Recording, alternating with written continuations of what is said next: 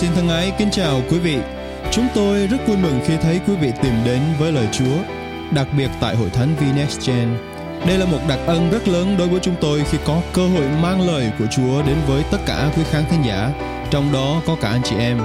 Qua bài giảng các sứ điệp hàng tuần, chúng tôi ao ước quý vị được tăng trưởng trong đức tin, dầm thấm trong lời Chúa và kinh nghiệm quyền năng của Chúa Thánh Linh ngày càng sâu nhiệm hơn trong bước đường với Đấng Christ, để hầu hết thảy chúng ta giữ vững một đời sống thánh khiết, đẹp lòng Đức Chúa Trời.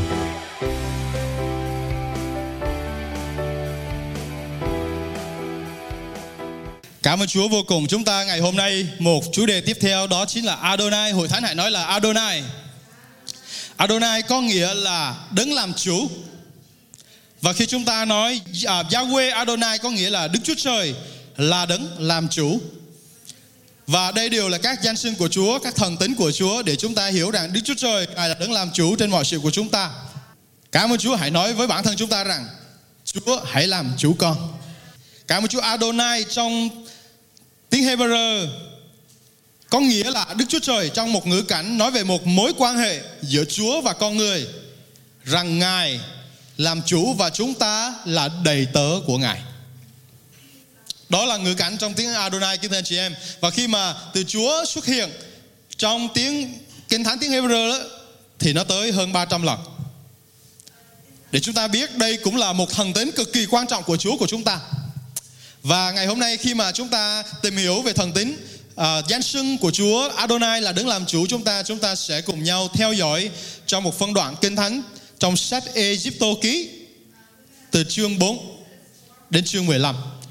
Tôi khích lệ hội thánh cùng đọc và theo dõi với tôi. Chúng ta sẽ không đọc cái phần uh, trong ngoặc đó để cái phần trong ngoặc đó để giải thích cho chúng ta rằng cái nghĩa của cái chữ tiếng Việt trong cái bối cảnh tiếng Hebrew là gì. Chúng ta sẽ chỉ không đọc phần trong ngoặc đó mà thôi, để chúng ta hiểu chữ Adonai xuất hiện như thế nào trong bối phân đoạn bối cảnh Kinh Thánh này.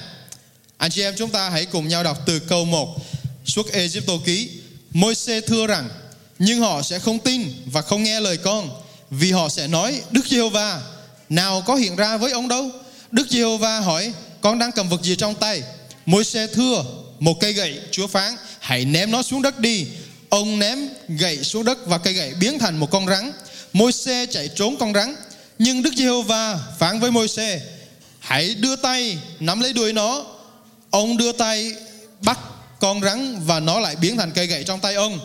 Đức Giê-hô-va phán: việc này là để họ tin rằng Giê-hô-va, Đức Chúa Trời của tổ phụ họ, là Đức Chúa Trời của Áp-ra-ham, Đức Chúa Trời của Y-sác, Đức Chúa Trời của Gia-cốp đã hiện ra với con.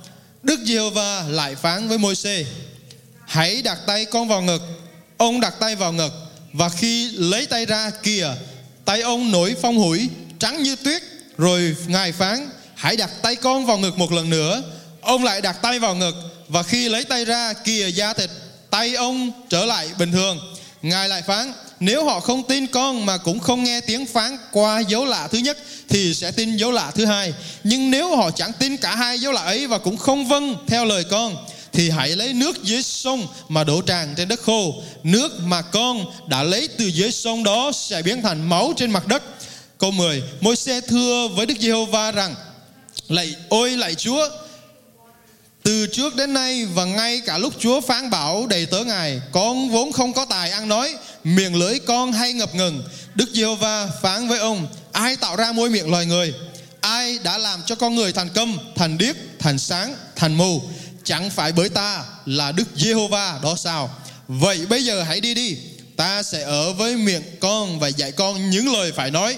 Môi-se thưa: ôi lạy Chúa, xin Chúa sai người khác. Đức Giê-hô-va nổi giận với Môi-se, Ngài phán: chẳng phải A-rôn người Lê-vi là anh con đó sao? Ta biết người ấy có tài ăn nói. Kìa, anh ta đang đến gặp con đó.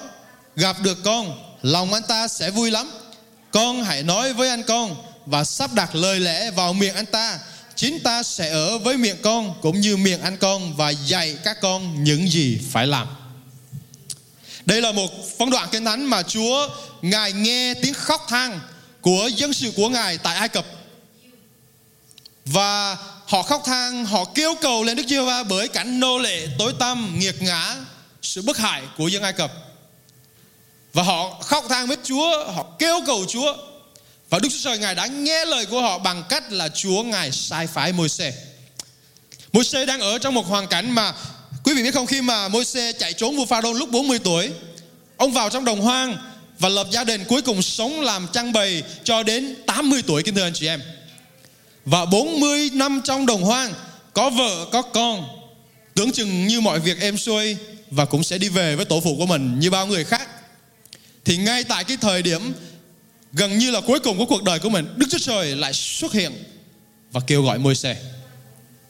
Và đây là một đoạn hội thoại giữa Chúa và Môi-se lúc mà Chúa Ngài kêu gọi Môi-se. Chúng ta thấy Môi-se cũng khá là cứng đầu trong đoạn này, đúng không anh chị em? Đức Chúa Trời toàn năng hiện ra với Môi-se trong một bụi gai cháy mà không lụi tàn. Và vì dấu hiệu đó, Môi-se mới đi lên coi thử chuyện gì xảy ra, tại sao cái cây cháy mà không có tàn.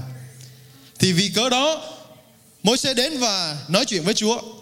Thì đây là phân đoạn Kinh Thánh mà hội thoại giữa Chúa và Môi-se xảy ra. Và khi mà Chúa phán với Môi-se thì Môi-se chưa có tin liền. Và vì Môi-se chưa có tin liền đó thì Chúa phải cho Môi-se cái gì đó Môi-se mới tin. Nhưng mà cảm ơn Chúa, Chúa hỏi là Môi-se, con có điều gì trong tay, con đang cầm gì trong tay? Thì chỉ là một cây gậy bình thường mà thôi, cây gậy của người chăn mà thôi, chẳng có gì đặc biệt cả. Nhưng mà Chúa cho Môi-se dấu hiệu, con hãy thả xuống đó thì nó biến thành con rắn. Và khi con chụp cái tay của con rắn thì nó sẽ biến trở thành lại cây gậy. Đây là quyền phép mà Đức Chúa Trời ban cho Môi-se, để khi Môi-se làm điều đó trước mặt Pha-ra-ôn và dân Ai Cập thì họ sẽ tin rằng Đức Chúa Trời là đấng thật, là đấng năng quyền. Và điều đó là thú vị kính thưa anh chị em. Con rắn chính là hình tượng, là thờ, là tượng thờ, là thần mà người Ai Cập thờ, kính thưa anh chị em. Là một biểu tượng mà khi chúng ta vượt qua con rắn thì có nghĩa là Đức Chúa Trời của chúng ta lớn hơn thần của Ai Cập, kính thưa anh chị em. Và một dấu lạ nhiều khi chưa đủ, Môi-se từ câu sáu còn càm ràm với Chúa, cho nên Chúa lại nói tiếp, hãy con hãy tay vào ngực của con. Thì bắt đầu nổi những cái bệnh phung rồi những cái điều cảm thấy rất là khó diễn tả được. Nhưng mà khi lấy ra thì cái những cái phung đó không còn nữa. Và Chúa Ngài bắt đầu Ngài nói với Môi-se, ô hãy dùng phép lạ thứ hai này. Và chúng ta khi mà đọc Kinh Thánh về việc giải cứu dân Israel ra khỏi ách nô lệ Ai Cập thì Đức Chúa Trời đã làm mười dấu lạ quyền năng, đó là mười đại tai họa mà giáng trên dân dân Ai Cập để Ngài giải cứu dân Israel. Và Môi-se chính là người Đức Chúa Trời dùng để bày tỏ những cái điều lạ kỳ đó, đúng không? Những điều năng quyền đó. Nhưng mà sau hai dấu lạ mà Đức Chúa Trời nói với Môi-se rồi đó, và Adonai xuất hiện ở phân đoạn thứ ba là câu thứ mười. Môi-se nói rằng, ôi lạy Chúa, cái phần ở trong ngoặc gạch đỏ, anh chị em thấy đó là chữ Adonai. Những phần trước, phần Giê-hô-va đóng ngoặc là Yahweh, có nghĩa là những câu Kinh Thánh mà chúng ta đọc trong Kinh Thánh khi mà để là chữ Giê-hô-va có nghĩa đó là Đức Chúa Trời, là Yahweh đó. Nhưng mà trong cái bối cảnh này, Môi-se đang nói về Yahweh, Yahweh, Yahweh, nhưng mà tới cái thời điểm trả lời Chúa đó thì nói là Adonai. Trong tiếng Hebrew đó, khi mà mình nói một chữ cũng bày tỏ về con người đó nhưng mà nó lại mang cái nghĩa khác. Adonai cũng là Chúa, Yahweh cũng là Chúa, nhưng mà khi nói về Adonai, Chúa ở một ngữ cảnh khác, nói về Yahweh, về Chúa, nó ở một ngữ cảnh khác. Giống như chúng ta bàn về Elohim và Yireh trong hai tuần trước, thì Adonai cũng vậy. Lần này thì Môi-se nói Adonai. Thì Môi-se nói gì? Môi-se nói là con không ăn nói giỏi, con không có giỏi tài hùng biện, làm sao mà con đứng trước vua Ai Cập mà nói những cái điều về mà Chúa dám giải cứu dân Israel được. Tức là Môi-se rất sợ hãi và nói rằng mình không có tài ăn nói. Anh chị em thân mến, Chúa không gọi chúng ta vì chúng ta có tài ăn nói đâu. Chúa không gọi chúng ta vì chúng ta có khả năng làm được điều này điều khác đâu. Nếu mà Chúa gọi Môi-se có tài ăn nói thì quyền năng của Chúa đã không được thể hiện. Nhưng mà Chúa chọn cái người không biết ăn, biết nói, Chúa chọn cái người không có khả năng để quyền năng của Chúa được bày tỏ qua đời sống chúng ta, kính thưa anh chị em. Còn nếu mà Môi-se lúc đó biết tài ăn nói thì lúc mà Môi-se nói được với dân, dân uh, Ai Cập và dân, dân Israel thoát được ra khỏi dân Ai Cập, trong lúc đó thì Môi-se chắc chắn là sẽ dành vinh hiển cho chính mình chứ không phải là vinh hiển về cho Chúa chúng ta. Cho nên khi Chúa kêu gọi chúng ta đừng có làm bầm, đừng có mặc cả, đừng có nên như Môi-se mà nói rằng Chúa ơi con không có tài này, con không có tài kia, Chúa ơi con vô dụng. No.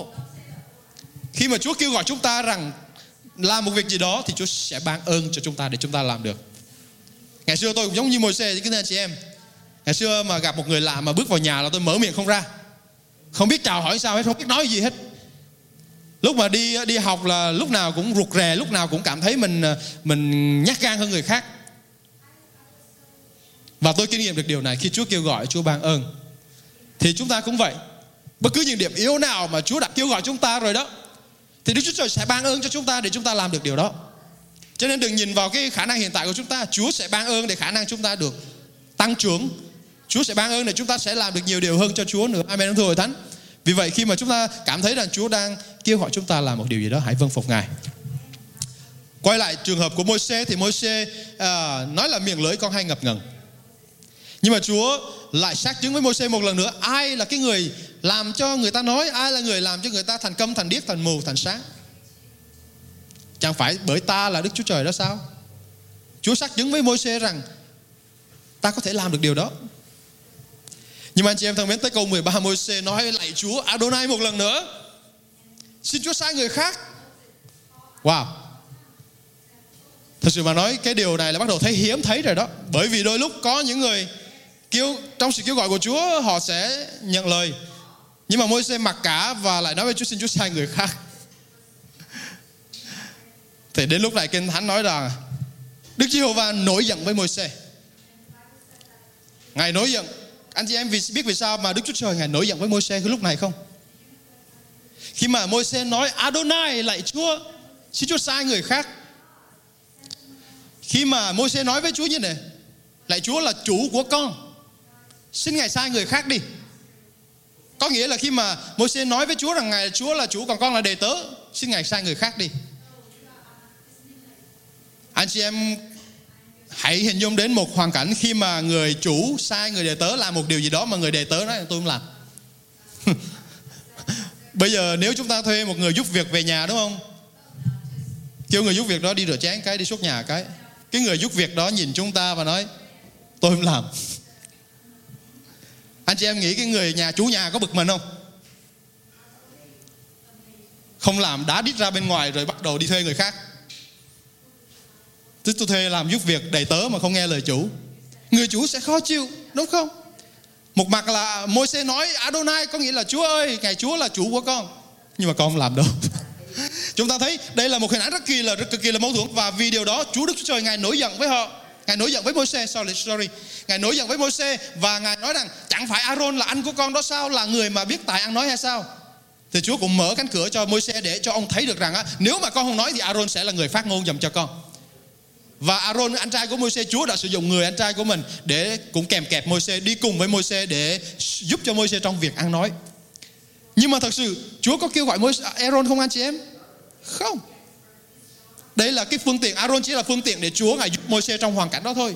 Vì Môi-se lúc đó đức tin cũng có thể còn yếu đuối và không hoàn toàn tin cậy, hoàn toàn biết về Chúa. Nhưng mà chúng ta thấy vì Môi-se nói Chúa là đấng làm chủ của con, nhưng mà lại không tin cậy Ngài, không có làm theo lời Ngài, khiến cho Đức Chúa Trời Ngài nổi giận. Vì vậy xin Chúa Ngài cho chúng ta, khi mà chúng ta ở trong hoàn cảnh này, chúng ta được biết rằng Đức Chúa Trời Ngài sai phái chúng ta điều gì đó vì Ngài là chủ của chúng ta. Trong một mối quan hệ Adonai là chủ và tớ thì chúng ta hãy vâng phục Ngài. Đó là bối cảnh trong phân đoạn Kinh Thánh mà chúng ta vừa đọc và tìm hiểu. Thì anh chị em thân mến, đây là chữ Adonai lần đầu tiên được xuất hiện trong Kinh Thánh, là nói về Chúa, một đấng làm chủ. Và chúng ta nói Yahweh Adonai một lần nữa, đó chính là Đức Chúa Trời là đấng làm chủ của con. Vì vậy có một vài điều chúng ta cùng nhau học hỏi buổi sáng ngày hôm nay. Đầu tiên tôi muốn chia sẻ với anh chị em đó là Adonai, đấng chúng ta cần đầu phục hoàn toàn. Anh chị em hãy nói là đầu phục. Thi Thiên đoạn mười sáu câu hai lời Chúa nói như thế này: con thưa với Đức Giê-hô-va rằng Ngài là Chúa của con, ngoài Ngài ra con không có phước nào khác. Ngài là Chúa của con. Khi mà tôi đi ra ngoài gặp người ta và tôi đứng với vợ của tôi, tôi nói rằng đây là vợ của tôi, đây là bà xã của tôi. Mình thấy được một cái sự sở hữu đang diễn ra ở đây. Mình thấy được cái người này là của mình, không phải của người khác. Cái cái cái này là của mình, cái iPad này là của mình, nhưng không phải của người khác, ví dụ như vậy. Và khi mà chúng ta thấy trong văn đoạn Kinh Thánh trong Thi Thiên này đó, Ngài là Chúa của con. Ngài là Chúa và Ngài chính là chủ của chúng ta. Cho nên vì Ngài là chủ của chúng ta thì chúng ta là đầy tớ của Ngài và chúng ta cần phải đầu phục Ngài. Chữ Adon trong tiếng Hebrew có nghĩa là ông chủ, các anh chị em. Chữ Adon là cái, cái, cái phần nửa đầu tiên của chữ Adonai là cái phần gọi là tiền tố và hậu tố, thì đây là phần tiền tố. Thì nó có nghĩa là ông chủ, mà ông chủ này không phải là trong cái ngữ cảnh Kinh Thánh đâu, nó chỉ là đơn giản là trong những cái ngữ cảnh làm ăn, kinh doanh và những cái việc trong đời sống. Khi mà người ta nói tới Adon á, thì nói đó là ông chủ của tôi đó, là ông chủ thì mình phải vâng phục, đúng không? Nhưng mà cái chữ Adonai là số nhiều của chữ Adon. Và khi mình nhắc đến Adonai thì không phải nhắc đến những ngữ cảnh bình thường trong cuộc sống nữa, nhưng mà nói đến Adonai là nói đến Đức Chúa Trời của chúng ta, là Đấng làm chủ.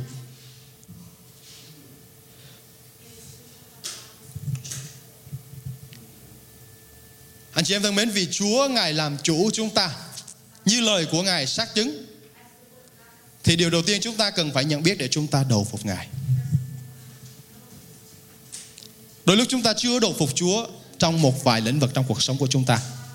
Chúng ta có thể đầu phục Chúa trong công việc, nhưng mà chưa chắc đã đầu phục Chúa trong việc dạy con cái.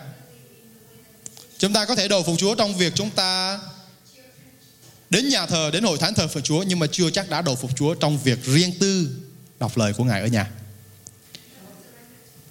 Chúng ta có thể đầu phục Ngài trong những hoàn cảnh mà chúng ta cảm thấy dễ làm, nhưng mà những cái điều cảm thấy khó làm thì chưa chắc. Nhưng mà buổi sáng ngày hôm nay tôi khích lệ anh chị em, vì chúng ta học về Chúa của chúng ta, Ngài không những là Chúa mà Ngài là Đấng làm chủ chúng ta nữa, thì chúng ta cũng hãy đầu phục Ngài trong mọi hoàn cảnh trong cuộc đời của chúng ta, thời gian của chúng ta, công việc chúng ta, việc học của chúng ta, các mối quan hệ của chúng ta. Khi chúng ta làm chủ Chúa trong cái thời gian đầu thì nó sẽ giúp cho chúng ta rất dễ dàng để tiếp tục thuận phục Chúa, đầu phục Chúa trong những thời gian sau. Thà chúng ta mất đi một cái điều gì đó ngay từ đầu đi, mà chúng ta đầu phục Chúa, còn hơn chúng ta nhận lãnh được rất là nhiều thứ để rồi rước, rước bao nhiêu sự tai vạ hoặc là những điều xấu vào đời sống chúng ta. Tôi muốn hỏi anh chị em là anh chị em đã đầu phục Chúa chưa? Hãy thử suy nghĩ lại và hỏi bản thân mình, tôi đã đầu phục Chúa chưa? Và họ nói với Chúa rằng, Chúa ơi, còn điều, điều, điểm nào trong đời sống con, con chưa đầu phục Ngài? Hãy tự hỏi tấm lòng mình như vậy. Chúa ơi, còn điều gì con chưa đầu phục Ngài? Xin Chúa Ngài bày tỏ cho con. Vì Ngài là Adonai, Đấng làm chủ, con muốn đầu phục Ngài ngay giờ này. Có thể con chưa đầu phục Ngài trong việc con dành thì giờ với Ngài. Xin Chúa Ngài làm chủ con. Anh chị em thân mến, khi mà chúng ta đến với Chúa với một thái độ như vậy, Đức Chúa Trời Ngài sẽ làm chủ trên chúng ta. Điều thứ hai tôi muốn chia sẻ với anh chị em, đó là vì Chúa là Đấng làm chủ nên chúng ta hãy làm tròn bốn phần làm đầy tớ của mình. Anh chị em hãy nói là tôi là đầy tớ. uhm. Khi mà chúng ta nghe chữ đầy tớ thì chúng ta cảm thấy rất là bị thua thiệt, đúng không? Cảm thấy bị yếu đuối, bị nhỏ bé, đúng không? Cảm thấy rất là kém cỏi, đúng không? Trong một văn hóa, một xã hội mà ai cũng muốn làm chủ hết, không ai muốn làm đầy tớ hết. Ai cũng muốn hơn người khác chứ không ai muốn thua thiệt người khác. Cho nên điều đó nó rất khó để cho chúng ta đầu phục Chúa và làm đầy tớ của Chúa. Nhưng mà anh chị em có biết không, việc làm đầy tớ là lại là một cái ích lợi của chúng ta, thưa chị em. Có những người làm chủ thật ra bế tắc, không biết phải nói đầy tớ mình làm gì. Có những người đầy tớ mà đến với Chúa mà nói, Chúa ơi, con cần phải làm gì đây? Thì bắt đầu Chúa bày tỏ, Chúa chỉ dạy những điều cần phải làm, thì họ làm rất là dễ dàng, nhanh chóng, đúng không? Ví dụ như cái người đầy tớ được mướn thì kêu làm gì làm đó rất khỏe, không cần phải nghĩ ngợi lâu, không cần phải đau, đau cái đầu, lo nghĩ phải làm cái gì. Cái người chủ sẽ phải lo nghĩ việc sẽ phải làm gì để sai đầy tớ mình điều gì. Nhưng mà cái người đầy tớ đó rất là khỏe, chúng ta nghe tiếng Chúa và chúng ta chỉ làm theo tiếng của Chúa. Điều đó rất dễ dàng, đó cũng là một lợi ích của chúng ta, kính thưa anh chị em. Và Chúa khi mà Ngài muốn chúng ta hiểu được rằng Ngài làm chủ chúng ta, chúng ta làm đầy tớ của Ngài, thì cái cuộc sống của chúng ta rất là nhẹ nhàng.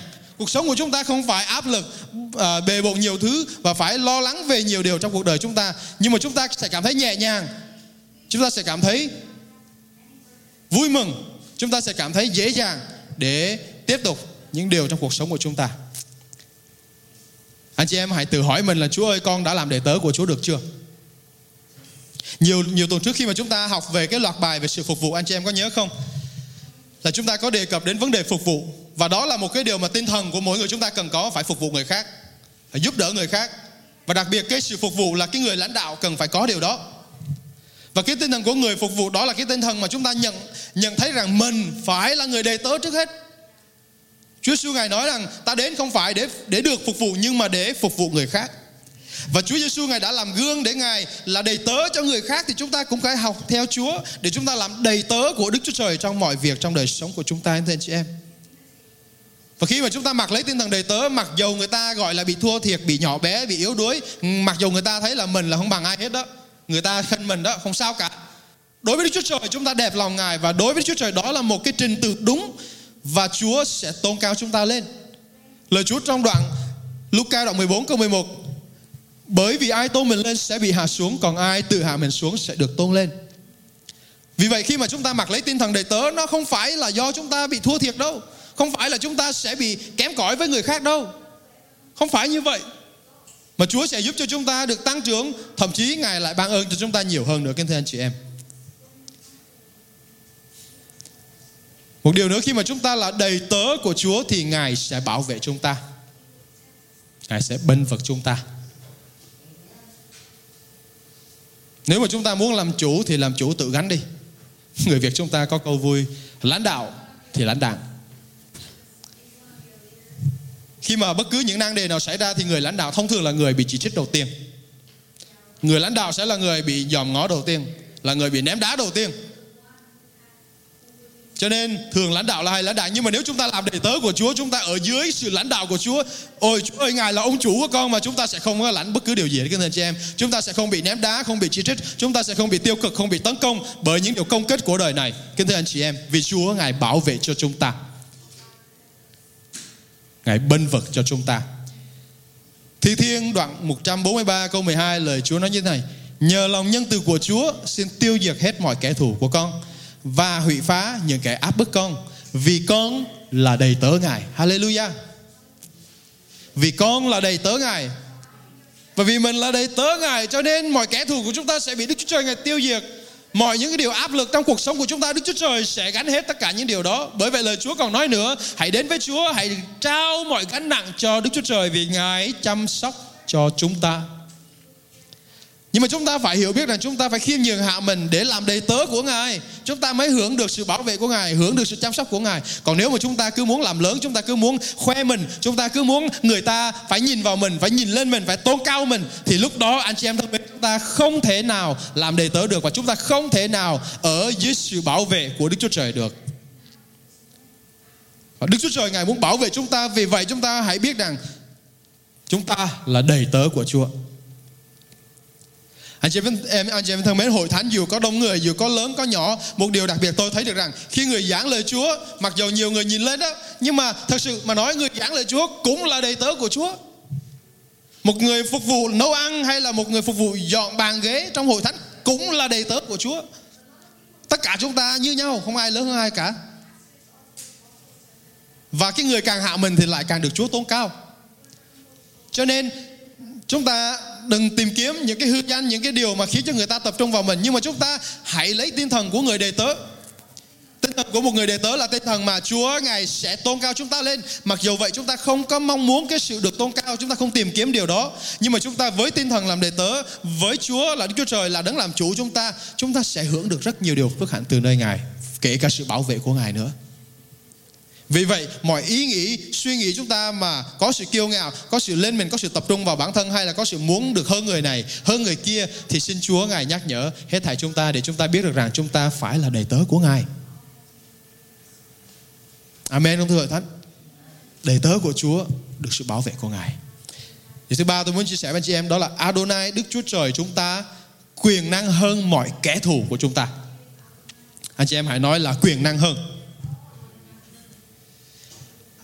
Phần đoạn Kinh Thánh trong Nehemiah đoạn bốn câu mười bốn nói như thế này: sau khi xem xét, tôi trỗi dậy và nói với các người quý tộc, viên chức và dân chúng còn lại rằng: đừng sợ chúng, hãy nhớ rằng Chúa là đấng vĩ đại và đáng sợ, đáng kính sợ, sẽ chiến đấu cho anh em, con trai, con gái, vợ và cả nhà của anh em.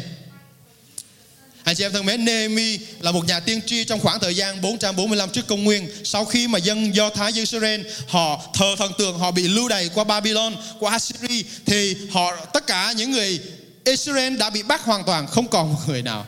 Họ bị tán lạc khắp nơi trên các tỉnh của Babylon, các tỉnh của Assyri. Và đây là đến thời điểm mà Chúa Ngài dấy lên nhà tiên tri của Ngài để về lại thành Jerusalem, xây dựng lại thành Jerusalem. Vì Jerusalem lúc này đã bị Babylon đánh đổ. Sau một thời gian rất dài, Đức Chúa Trời đã nghe lời cầu nguyện của dân sự của Ngài để dấy lên nhà tiên tri của Ngài, người lãnh đạo của Ngài để về xây dựng lại thành Jerusalem. Chúng ta có thể coi hình về thành Jerusalem. Thì khi mà Nehemiah quay trở lại để xây dựng thành Jerusalem, anh chị em biết không, lúc đó là, là người người ngoại, những người Canaan đã sống ở thành Jerusalem rất nhiều rồi. Và mặc dù đó là đất mà Đức Chúa Trời đã ban cho người Israel, nhưng mà sau một thời gian rất dài, khi họ quay trở lại thì nơi đó đã đầy dẫy những người ngoại sinh sống rồi. Bởi vì cớ đó khi mà Nehemiah và những người Israel bị lưu đày trở về và xây dựng tường thành của mình thì bị cái gì anh chị em biết không? Người ta rất là căm ghét và người ta muốn đánh đổ thành, người ta muốn đánh giết những cái người này. Dân sinh sống tại lúc đó, tại thời điểm đó rất hung dữ và họ không có muốn tiên tri Nehemiah và người Israel xây dựng lại thành Jerusalem. Vì vậy đó, trong cái việc xây thành Jerusalem á, họ gặp rất nhiều áp lực. Mà Kinh Thánh còn miêu tả là một tay họ cầm những cái, cái đồ nghề để mà xây thành và một tay kia phải cầm gươm. Bởi vì quân thù có thể tấn công họ bất cứ lúc nào. Là họ làm một tay mà một tay là phòng thủ. Nó căng đến nỗi như vậy đó anh chị em. Nó căng đến nỗi như vậy đó. Chúng ta hãy thử nghĩ mà nếu bây giờ mà chúng ta à, vừa ăn mà vừa chiến đấu thì như thế nào? Ít ra cũng phải ăn xong rồi đi chiến đấu đúng không? Ăn xong còn đi chiến đấu là trong cái tình thế nó còn đỡ căng thẳng. Nhưng mà đây là vừa làm á, mà vừa phải cầm cái gươm phòng thủ. Là nó rất là căng thẳng vì những cái người canh ghét người Israel lúc này á, ở khắp mọi nơi. Và họ có thể tấn công nhà tiên tri Nehemiah và các đầy tớ của Chúa bất cứ lúc nào. Tình hình rất căng thẳng. Nhưng mà lời Chúa nói rằng anh chị em đừng có sợ. Hãy nhớ rằng Chúa là đấng vĩ đại và là đấng đáng kính sợ, sẽ chiến đấu cho anh chị em, cho con trai, con gái, vợ và cả gia đình của anh em. Lời Chúa nói rất là rõ ràng như vậy. Ngài sẽ chiến đấu cho chúng ta. Ngài là đấng lớn hơn tất cả những kẻ thù của chúng ta. Vì biết sao không anh chị em? Chúng ta là đầy tớ, Ngài là chủ mà. Ngài là chủ chúng ta mà. Kinh Thánh lại còn nói là Ngài lớn hơn, mạnh mẽ hơn, vĩ đại hơn tất cả những kẻ thù của chúng ta. Vậy thì điều gì làm cho chúng ta sợ hãi đúng không? Không có điều gì làm cho chúng ta sợ hãi cả ngày nay. Đôi lúc buổi sáng ngủ dậy chúng ta nghe một tin dữ khiến cho chúng ta lo lắng, bồn chồn. Đừng sợ hãi kính thưa anh chị em, Chúa của chúng ta lớn hơn. Có thể sáng nay chúng ta nghe một tin dữ là ôi tôi bị bệnh ung thư, hay là bệnh ung thư của tôi lại tái phát, di căn qua những bộ phận khác. Anh chị em thân mến, Chúa của chúng ta lớn hơn. Chúa của chúng ta lớn hơn những nan đề, những bệnh tật, những cái điều dữ mà chúng ta nghe mỗi ngày. Đó là những trận chiến nó xảy ra trong cuộc đời của chúng ta. Và chúng ta cần phải nhận biết điều đó. Kẻ thù của chúng ta nó không ngừng muốn phá hoại chúng ta. Nó phá hoại mối quan hệ chúng ta. Nó phá hoại tường thành chúng ta. Nó phá hoại nhà cửa của chúng ta. Nó phá hoại công việc chúng ta. Nó muốn phá hoại tất cả mọi điều gì tốt mà Chúa muốn ban cho chúng ta. Nhưng mà khi mà chúng ta nghe cái sự đe dọa của nó, anh chị em thân mến, đừng sợ. Như lời Kinh Thánh nói với nhà tiên tri dân Nehemiah rằng Chúa là đấng vĩ đại, Ngài là đấng lớn hơn, đấng đáng kính sợ sẽ đánh thay cho chúng ta. Một lần nữa, để chúng ta làm được điều đó, chúng ta cũng phải đặt đức tin nơi Ngài. Kính thưa anh chị em, đức tin nơi Adonai là đấng làm chủ lớn hơn kẻ thù của chúng ta. Vì vậy chúng ta hãy học cách để trong những sự sợ hãi, trong những sự lo lắng, trong những cái điều đó thì chúng ta bắt đầu đặt đức tin của chúng ta nơi Chúa tại những hoàn cảnh đó. Khi mà những điều nó xảy ra êm xuôi trong cuộc sống quá, đôi lúc chúng ta không có cơ hội để mà thực hành đặt đức tin của mình.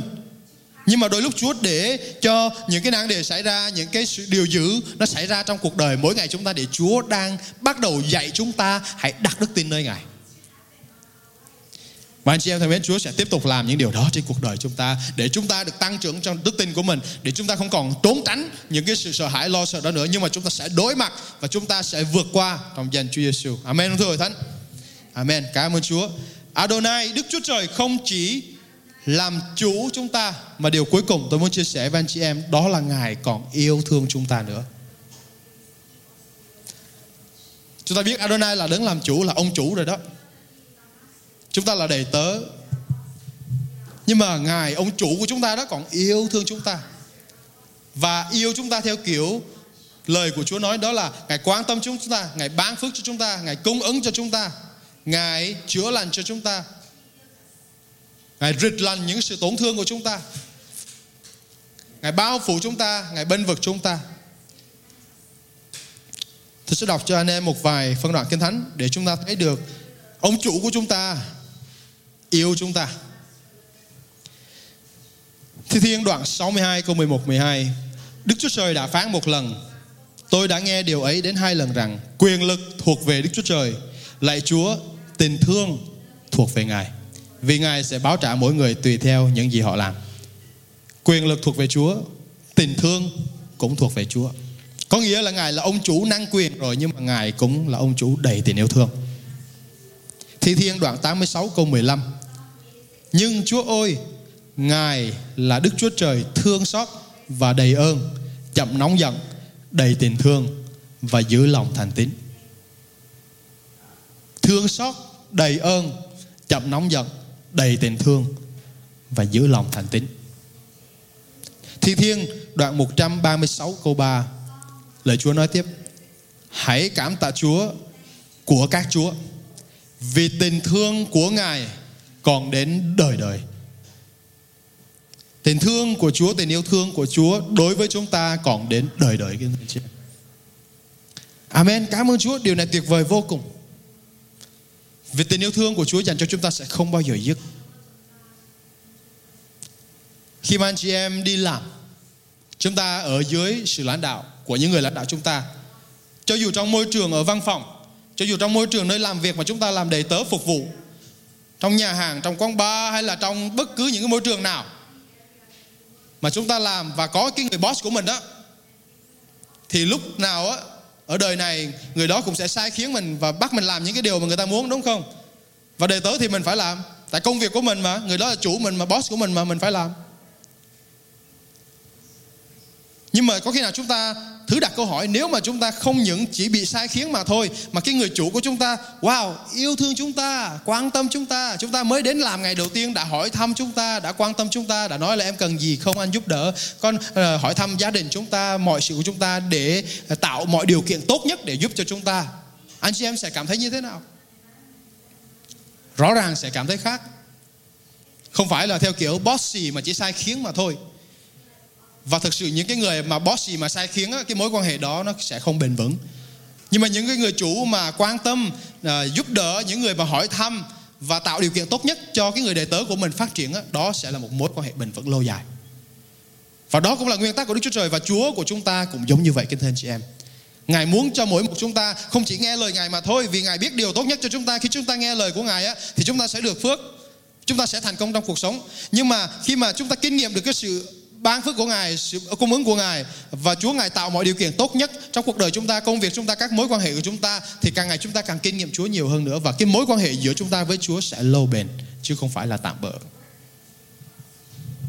Cho nên nhiều người đến với Chúa mà theo kiểu như là bị gọi là bossy thôi, bị người ta, bị Chúa gọi là à, lúc nào cũng chỉ là sai khiến người khác, hoặc là mình luôn luôn bị sai khiến và làm những điều mà mình chưa kinh nghiệm được trong tình yêu thương của Ngài đó, thì mối quan hệ giữa chúng ta với Chúa thông thường chấm dứt cũng rất sớm, thưa anh chị em.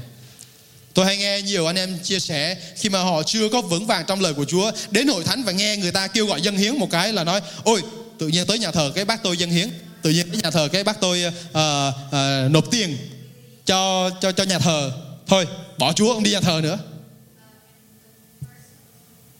Và những việc tương tự như vậy xảy ra rất nhiều trong đời sống cơ đốc nhân của chúng ta. Cái việc dâng hiến là một chuyện nhỏ. Chúa không cần tiền của chúng ta, chúng ta dâng hiến Chúa ban phước lại nhiều hơn nữa, gấp bội nữa, kính thưa anh chị em. Và Chúa không những chỉ yêu cầu chúng ta sống theo lời Chúa là chúng ta dâng hiến cho nhà của Chúa, mà Chúa còn sẽ yêu cầu chúng ta làm nhiều điều khác nữa. Ví dụ như chúng ta đang nghiện ngập một điều gì đó, ví dụ như người đàn ông hút thuốc đi, đánh đập gia đình, đánh đập vợ con, hoặc là la, la rầy con cái đi. Khi mà đến với Chúa rồi sẽ có lúc Chúa sẽ ra giọng của ông chủ, Chúa nói con hãy bỏ điều đó, bởi lời của Ngài chúng ta sẽ nghe được cái điều đó. Nhưng mà chúng ta có làm theo, mặc lấy tinh thần đệ tớ để vâng phục Chúa hay không? Và đôi lúc chúng ta để vâng phục được điều đó, chúng ta cần phải hiểu rằng Ngài, Ngài, Ngài kêu chúng ta làm những điều đó, từ bỏ những tội lỗi của mình, những xác thịt của mình, con đường gian ác của mình, bởi vì Chúa yêu chúng ta, kính thưa anh chị em. Chúa yêu chúng ta, Chúa mới kêu chúng ta bỏ những cái điều xác thịt của mình, còn Chúa không yêu chúng ta là Chúa để chúng ta chết rồi, đúng không? Cho nên đôi lúc cái việc mà bỏ cái xác thịt của mình nó khó chịu lắm. Ví dụ trước đây à, à, hay làm những cái điều bậy bạ, nó khó chịu, là mà kêu bỏ đi nó khó chịu lắm. Tôi biết có nhiều người bỏ thuốc không bỏ được, bỏ rượu không bỏ được, rất khó chịu, và khi được nhắc nhở thì rất là khó chịu. Nhưng mà anh chị em biết rằng những điều mà Chúa Ngài dạy bảo chúng ta phải làm đó là bởi vì cớ Ngài yêu chúng ta. Ngài muốn cho chúng ta được phước hơn, Ngài muốn cho chúng ta được biến đổi, Ngài muốn đời sống chúng ta được lâu bền, được vững mạnh trong các mối quan hệ trong đời sống của chúng ta. Vì vậy, hãy nghe lời Ngài, hãy vâng phục Ngài và làm theo lời của Ngài. Anh chị em thân mến, bất cứ điều gì mà trong cuộc sống mà mình cảm thấy nó khó quá, Chúa ơi cái điều này khó quá, con cảm thấy khó để làm theo quá, thì hãy nhớ rằng một mục đích đằng sau đó mà Chúa muốn chúng ta làm là vì Chúa yêu chúng ta. Hãy nhớ điều đó, kính thưa anh chị em. Có những cái nan đề Chúa để cho nó xảy ra, nhưng mà nếu cái nan đề đó giúp cho chúng ta để chúng ta giết chết đi cái xác thịt của mình, quên mình đi để chúng ta hạ mình xuống với Chúa, thì hãy nhớ rằng Chúa để nan đề đó xảy ra với chúng ta vì Chúa yêu chúng ta. Và vì Chúa yêu chúng ta, Chúa mới mong muốn chúng ta từ bỏ những lối sống xác thịt của mình. Đức Chúa Trời của chúng ta rất lớn, rất năng quyền. Và đôi lúc chúng ta sống một đời sống mà môi miệng chúng ta dễ nói những lời ngược lại với lời của Chúa, nói những lời thù nghịch với Chúa. Chúng ta dễ đạt những cái điều khác cao trọng hơn Chúa qua cách chúng ta nói chuyện. Chúng ta dễ than vãn tên của Chúa một cách vô cớ trước những cái sự tầm phào, nói chuyện tếu của chúng ta. Đôi lúc những cái chuyện tếu của chúng ta, chúng ta cái thói quen mà Chúa kêu bỏ chúng thì sao anh chị em? Chúa kêu chúng ta bỏ thì sao? Hãy bỏ. Vì Chúa yêu chúng ta. Và chắc chắn khi chúng ta bỏ được, chúng ta sẽ kinh nghiệm được sự phước hạnh của Ngài. Amen. Xin Đức Chúa Trời, Ngài ban phước cho chúng ta nhận biết rằng Ngài là Adonai, đấng làm chủ trên cuộc đời của chúng ta, trên mọi sự của chúng ta. Cảm tạ Chúa vì lời Ngài. Anh chị em có thấy được phước sau khi nghe sứ điệp vừa rồi? Hãy tự do chia sẻ để nhiều người khác cũng có cơ hội lắng nghe lời Chúa nữa. Nguyện xin Chúa ban phước và ở cùng anh chị em.